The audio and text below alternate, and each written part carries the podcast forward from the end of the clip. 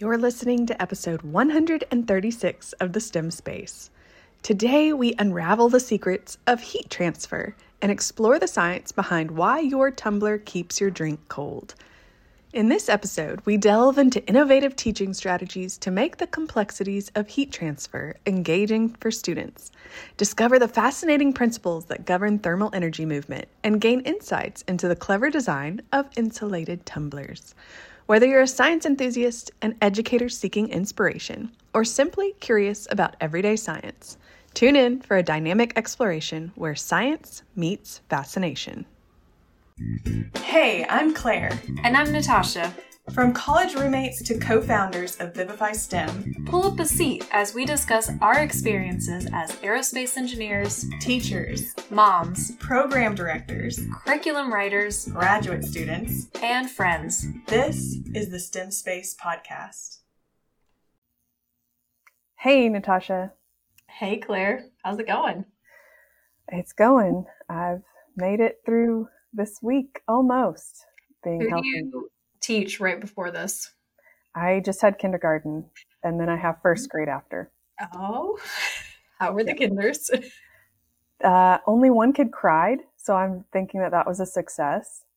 But I am so thankful for our alphabet STEM because uh, I was sick yesterday. I had a crazy migraine, like throwing up kind of migraine. And I just went to bed at nine and I was like, you know what? I'm just going to wing it tomorrow because I hopefully have really good slides for alphabet STEM. I've never actually looked at this lesson uh, except for like a year ago when we made it. Mm-hmm. And so I pulled it up. I was like, I know we're on letter J today. What are we working on? like 10 minutes before class started. And uh, yeah, we learned about joints. The kids had a blast and they made little spines and I happened to have a cow spine on my nature wall. So I was able to show the cow spine and the joints and they were able to relate it to the spine in their back because that's abstract, you know, they can't see mm-hmm. it. It was really cool. It, it went super well. Just one kid freaked out because they couldn't get the pipe cleaner to poke through the carton. Oh. But it can be stressful, you know, fine motor skills, but it was good. We made it through. It was a great lesson. I felt like I knocked it out of the park and it wasn't because of anything I did. It was because of our teacher slides. So, okay. Yeah. I just had the best lesson today too. So mm-hmm. we both knocked out of the park. So it's a great, great day for teaching for um, it was on heat though. Oh, okay.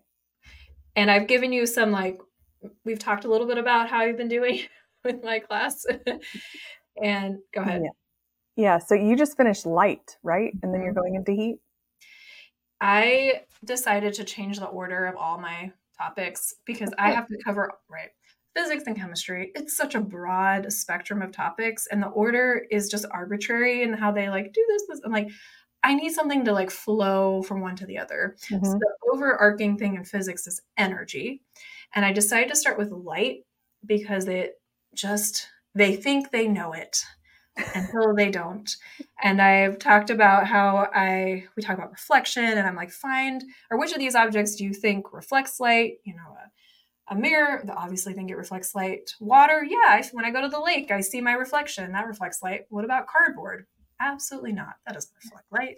Paper, no. And then we have them prove it to themselves of whether it reflects light. And all of a sudden, everything in this room is reflecting their flashlight or the laser pointer. And they are just so confused. and I introduced this idea of we can see because the light bounces off the object into your eyes.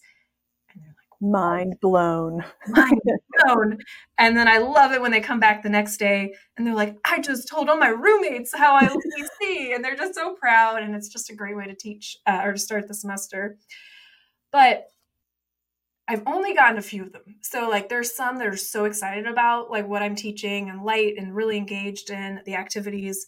Um, I use Pear Deck, which is a really nice online tool for assessment. So they'll answer questions and do multiple choice stuff. But that puts them on their computer. So what happens when I allow college students to be on their computer? Oh, you've lost them. Yeah, they're doing math homework. They're on Facebook. I had one girl shopping for her dress for the sorority she was in.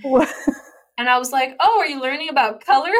Which of these absorbs the most light waves, wavelengths? Nice. So she did get it right though. Um, so transitioned into heat because I mentioned how visible light is just part of this electromagnetic spectrum. And then we have something called infrared, which is part of radiation. And then we talked a little bit about ultraviolet rays and the idea that the sun actually emits all these different wavelengths um, at different intensities, but it's all kind of there. And so we did some cool kind of demos and stuff. Um, I'm trying to think what what I want to share uh, because you know they could be listening. Who is here? But what I love today, so we talked about heat transfer, and there's three types of heat transfer. Everybody listening could probably list it off, right? Claire, what are their three types of heat transfer?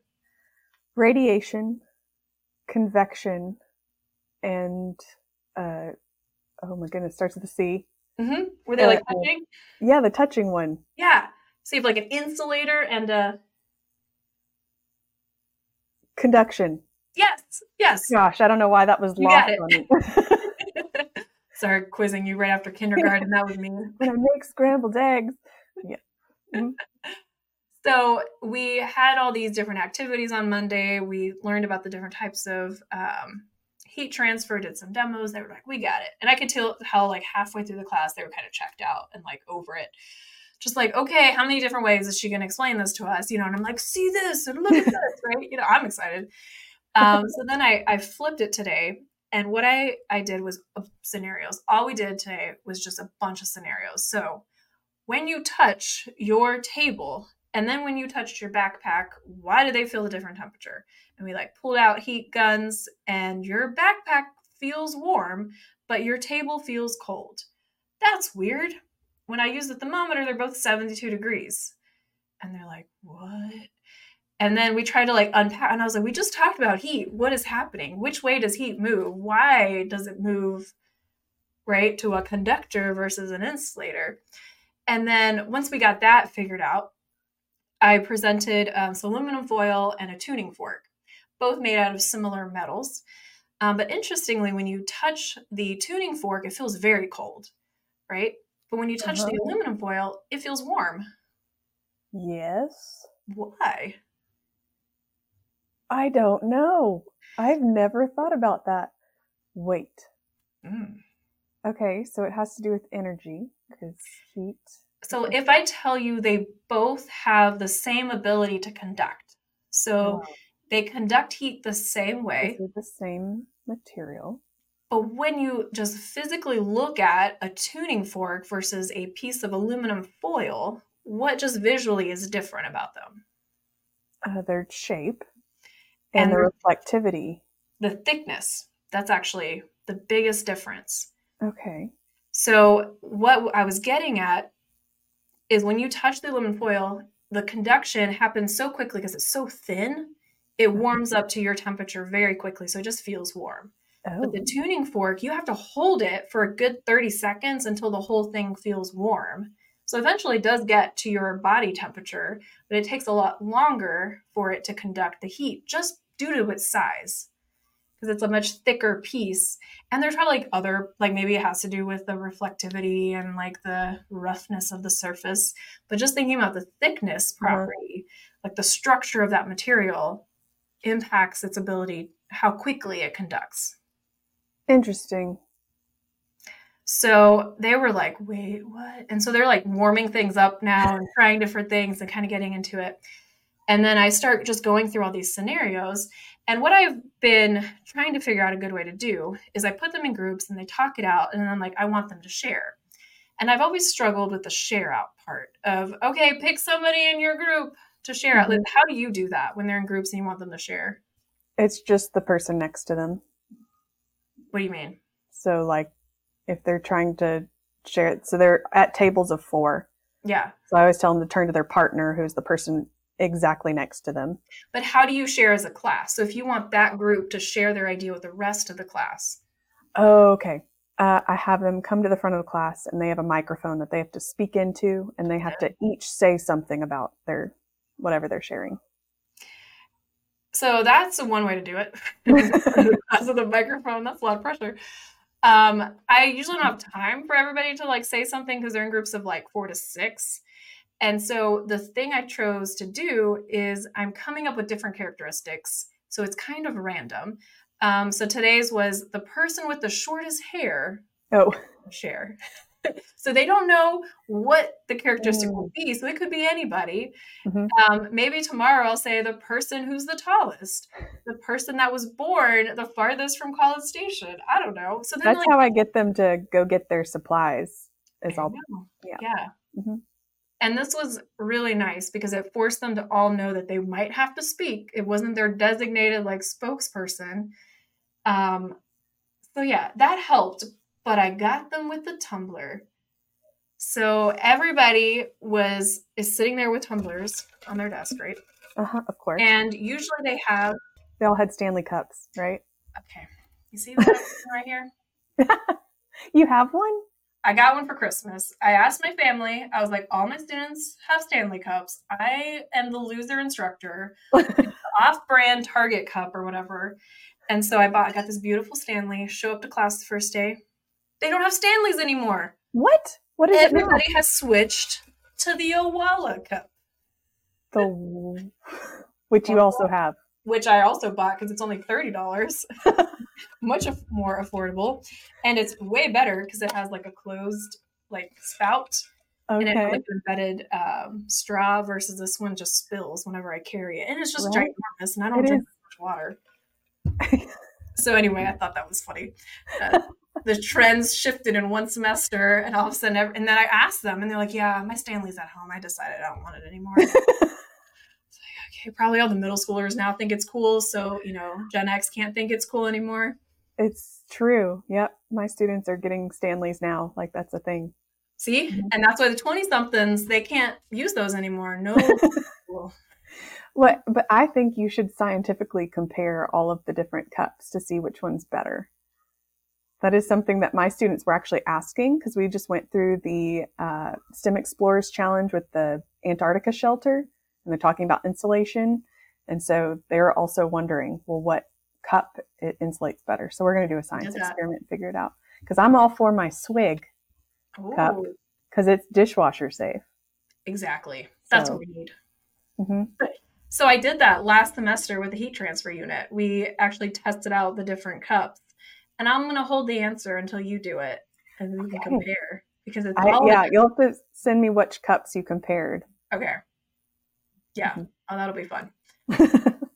So basically, getting them to talk and then getting them very confused because they thought they understood heat transfer. And then when they started explaining different scenarios, like I gave them, you have a party, you're going to put out a bowl of ice. Do you use a metal bowl or a plastic bowl? And everybody said metal because metal feels cold. Like you, Mm. That's what I got. And they're like, yeah, but if I have a metal cup, it keeps my ice colder longer than a plastic cup. And I was like, does it? Does it? Go home and try that. She's like, I will. she didn't believe me. and so then we talked about it scientifically what's happening, what's the heat transfer. And they're like, okay, but this is not aligning with what I thought was happening. Mm, This is why science is useful because it helps you keep your ice at a party. that's so good. So they they just got really into it, and then we talked about tumblers and what's going on with tumblers, and I showed them a video where they've sliced it in half so you can see the inside, and oh. they just thought it was the coolest thing. And so I can finally say I think I've hooked them into my class. It took a couple weeks, but they were finally paying attention and not shopping for dresses. So well, I want to take your class because that sounds fascinating and things that I've never thought of before because it's a little bit above my students' level. Um, I mean, I have had students who were asking whose foot we were going to use to measure things in feet because everybody's feet were different sizes. So I don't think we're quite ready to talk about heat transfer, but uh, yeah, I think that's amazing. And I love how you can get kids to understand what's happening in their real world and break down those misconceptions that they have. Like, and I always try to relate it to what experiences they've had before. So if you were to say, which bowl would you use to keep ice in? Well, what else can you keep ice in? What about a Mhm. cooler? Do you see a lot of metal coolers out there? Why is that? yeah, So and I'm like, who has a metal cup? Like, always use a metal cup. And I'm like, for what? yeah. I think they're thinking about like these kind of cups, like the insulated that- cups. Exactly. They are metal, but there's layers. hmm So So I'll give you the quick explanation for the tumblers in case anybody out there is like, but how does it work? tell us. so there's different types of heat transfer. First, we're going to talk about conduction. So that let's say you want to keep it cold. So I have you can hear it. I have ice water in my tumbler, and I want to keep the heat out. So we can have a layer of insulating material, right? So we don't allow for conduction. But what they mm-hmm. found works best is a vacuum. So there's actually two layers in your tumbler, and they're in between. There's nothing, no air, nothing, and so the heat cannot conduct because conduction needs something to move through. So then the next one is why is there metal? Because metal is a conductor. And you're like, what the heck? Well, around us is also radiation. So the sun radiates heat, our bodies radiate heat, and that radiation goes straight through this insulating material, it can go straight through the vacuum, but it bounces off the metal. So we need the metal to bounce the radiation away from our drink. Okay. I didn't realize that part. Interesting. Yeah. Hmm. And Okay. also the metal is usually on like the lip because it's just it's easier to drink. Like it's more enjoyable to drink out of the metal top. So that necessarily doesn't really have a purpose with heat transfer. Um, but inside the whole thing, if you slice it open, like they did a hydro flask, they slice it open, it's all metal, which is very Mhm. confusing. And that's why you get this idea that a metal bowl of ice would stay colder longer. Yeah. Radiation. Interesting. Well, I have one insulated cup. I can't remember what the brand was, but the bottom fell off. And so I could see that it was two Yeah. layers, but it was two later layers of metal. So the outside's metal, the inside's metal. But there was no vacuum on the inside because it was just like the rubber bottom part just peels off. So it wasn't Hmm. like sealed. So I was like, well, this is a poor design. And I don't think every all of them have the vacuum No. sealed. It's only the fancy ones. Right. So like are you getting what you pay for in like a Stanley? It's a Stan I don't I don't have a Stanley. Is it the outside metal too? Or is outside plastic? Can you tell? So with the hydro flask, that's the one that I saw sliced. uh-huh. Inside is metal, and then it continues to the outside to make a lip. But Okay. the outside outside material is like a plastic insulating for you to hold it. Okay. Yes. Yeah, because otherwise it'll feel cold if it's all metal. Mm-hmm. Hmm. Yep. Then I was like, but if the metal is on the outside and then it bends into the inside, wouldn't that be Is it conducting? conducting the mhm. So like, wouldn't I feel? That's a good point. I don't know. I'm not a cup designer, but it's a good engineering design challenge. It is. I feel like we through this conversation have figured out how we could make a better cup and maybe we can be the next uh, fad of cup designs and back it by science. Exactly. and so for our next podcast, the topic I would like to discuss, which is also my STEMCON session, and I've been thinking about this a lot, and I want to talk it out with you, is why is it so hard to add science to our design challenges? So a study Mhm. came out that in elementary classrooms that are doing engineering in a science classroom, so their purpose is to teach science through design only like 11% are actually doing anything related to the science standards, so the science concepts. We just talked about heat transfer. I think that was a great example of how heat transfer and engineering design go hand in hand. Yes. But I think I have figured out why. why it's so hard to do science in like an elementary classroom and I would like to talk it out with you. Oh, I have so much to contribute to this conversation, maybe. I figured you did. Okay. Well, until next time, STEM Space out. Do you get our free weekly newsletter? If not, you're missing out on amazing content, free resources, and ideas from Vivify and other STEM education leaders. All you need to do to subscribe is head to vivifystem.com backslash subscribe and get your copy delivered right to your inbox.